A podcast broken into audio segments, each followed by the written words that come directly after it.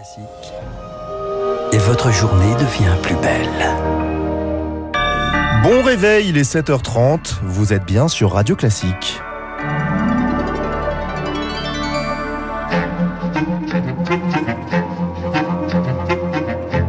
La matinale de Radio Classique avec Gaël Giordana.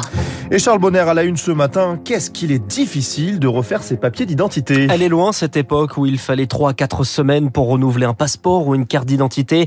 Depuis le Covid est passé par là et pour ceux qui ont des projets de vacances à l'étranger, il faut s'armer de patience et mettre en place un véritable stratagème à Mignard. Louise en rêvait depuis des mois de ce voyage au Costa Rica. Alors après avoir acheté ses billets, elle s'est dépêchée de renouveler son passeport. J'ai essayé de trouver des rendez-vous à Paris, pas forcément dans mon arrondissement, qui s'est avéré être impossible en fait, puisque euh, il y a tout simplement pas de rendez-vous. Du coup, euh, j'ai regardé chez mes parents qui habitent à Dreux. Le premier rendez-vous c'était fin juillet, donc c'était pas possible non plus. Et donc je suis allée dans une petite commune de campagne dans le département d'à côté. Donc c'était pile poil, mais par contre j'ai eu un rendez-vous un vendredi, donc j'ai dû prendre un jour de congé pour cette demande de passeport. Pour désengorger les services publics, en mai, le ministère de l'Intérieur a lancé un plan d'urgence et les créneaux de rendez-vous en mairie ont été démultipliés.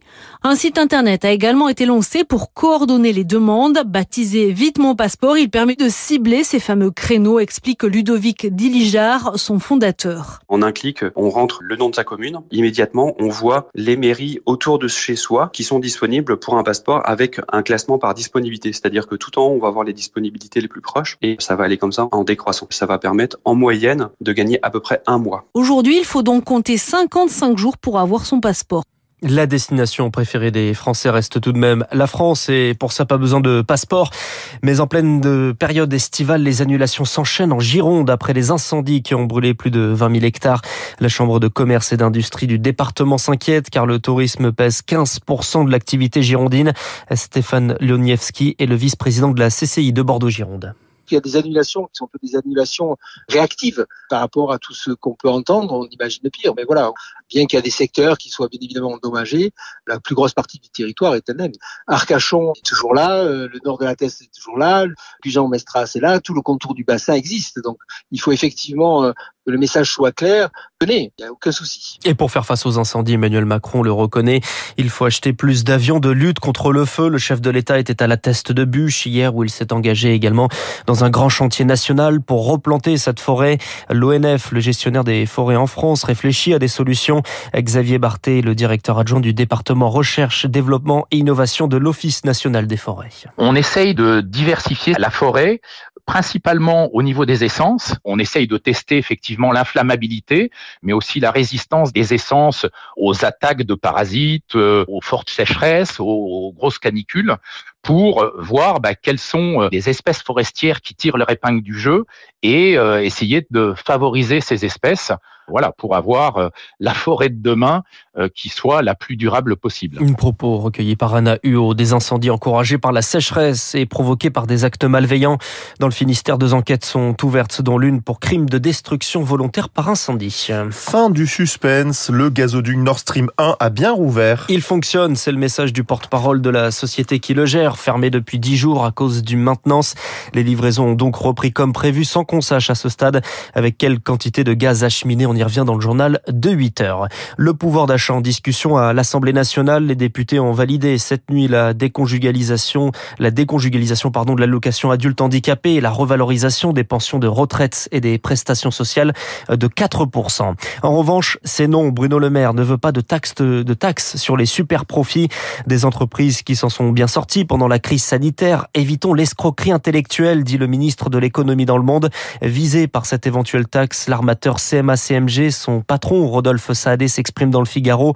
Il défend son entreprise et propose une baisse du tarif du fret pour les importations vers les dom-tom. 7h35, le Sénat valide la loi sanitaire avec possibilité de contrôler les voyageurs. À chacun sa version, les députés ont rejeté le pass sanitaire. Les sénateurs imaginent deux dispositifs. L'un pour les voyages à la frontière.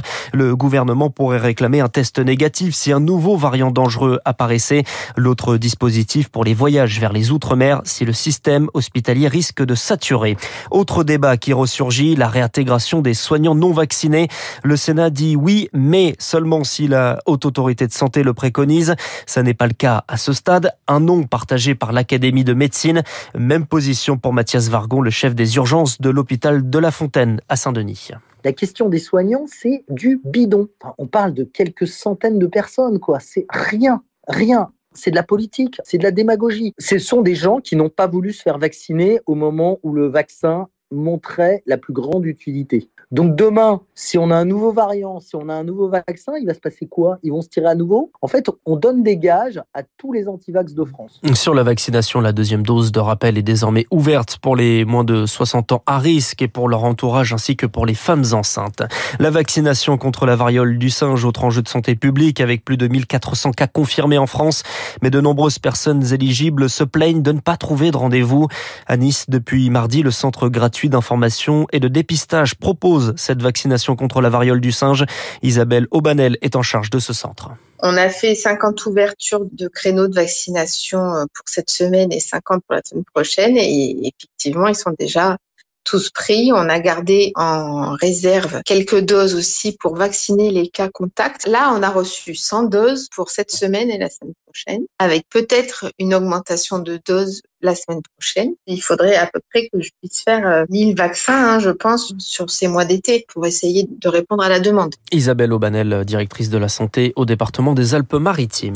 Ça inquiète l'Europe, la fin de l'ère Mario Draghi en Italie. À la tête d'un gouvernement d'union nationale, il devrait démissionner aujourd'hui après la perte du soutien de sa coalition hier.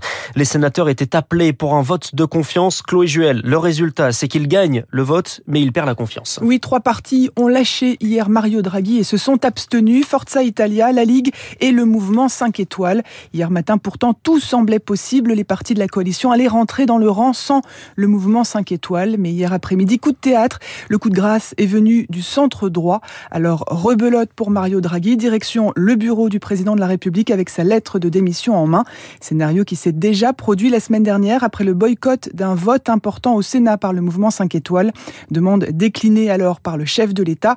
Super Mario voulait apparaître au-dessus des partis, mais cette fois, le président italien n'aura pas d'autre choix que d'accepter. La question qui se pose maintenant, c'est de savoir si une autre coalition est possible et pour combien de temps. Il y aura des élections législatives anticipées à l'automne avec un gros risque de voir émerger un gouvernement populiste. L'extrême droite est en tête dans les sondages. Chloé Juel, la Russie voit plus loin, plus loin que l'Est de l'Ukraine. Le ministre des Affaires étrangères Sergei Lavrov parle d'autres territoires que le Donbass en passe de tomber.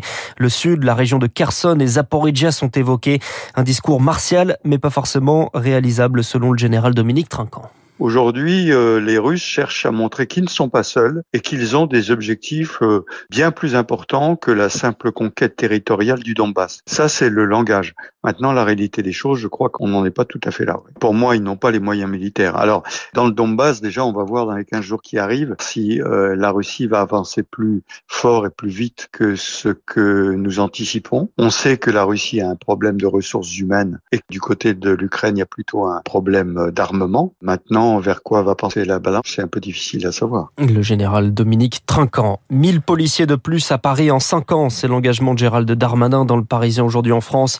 Le ministre de l'Intérieur s'exprime à l'occasion du changement de préfet de police. Didier Lallemand, remplacé par Laurent Nunez, qui devra organiser le volet sécurité des Jeux Olympiques, que Gérald Darmanin promet de suivre personnellement.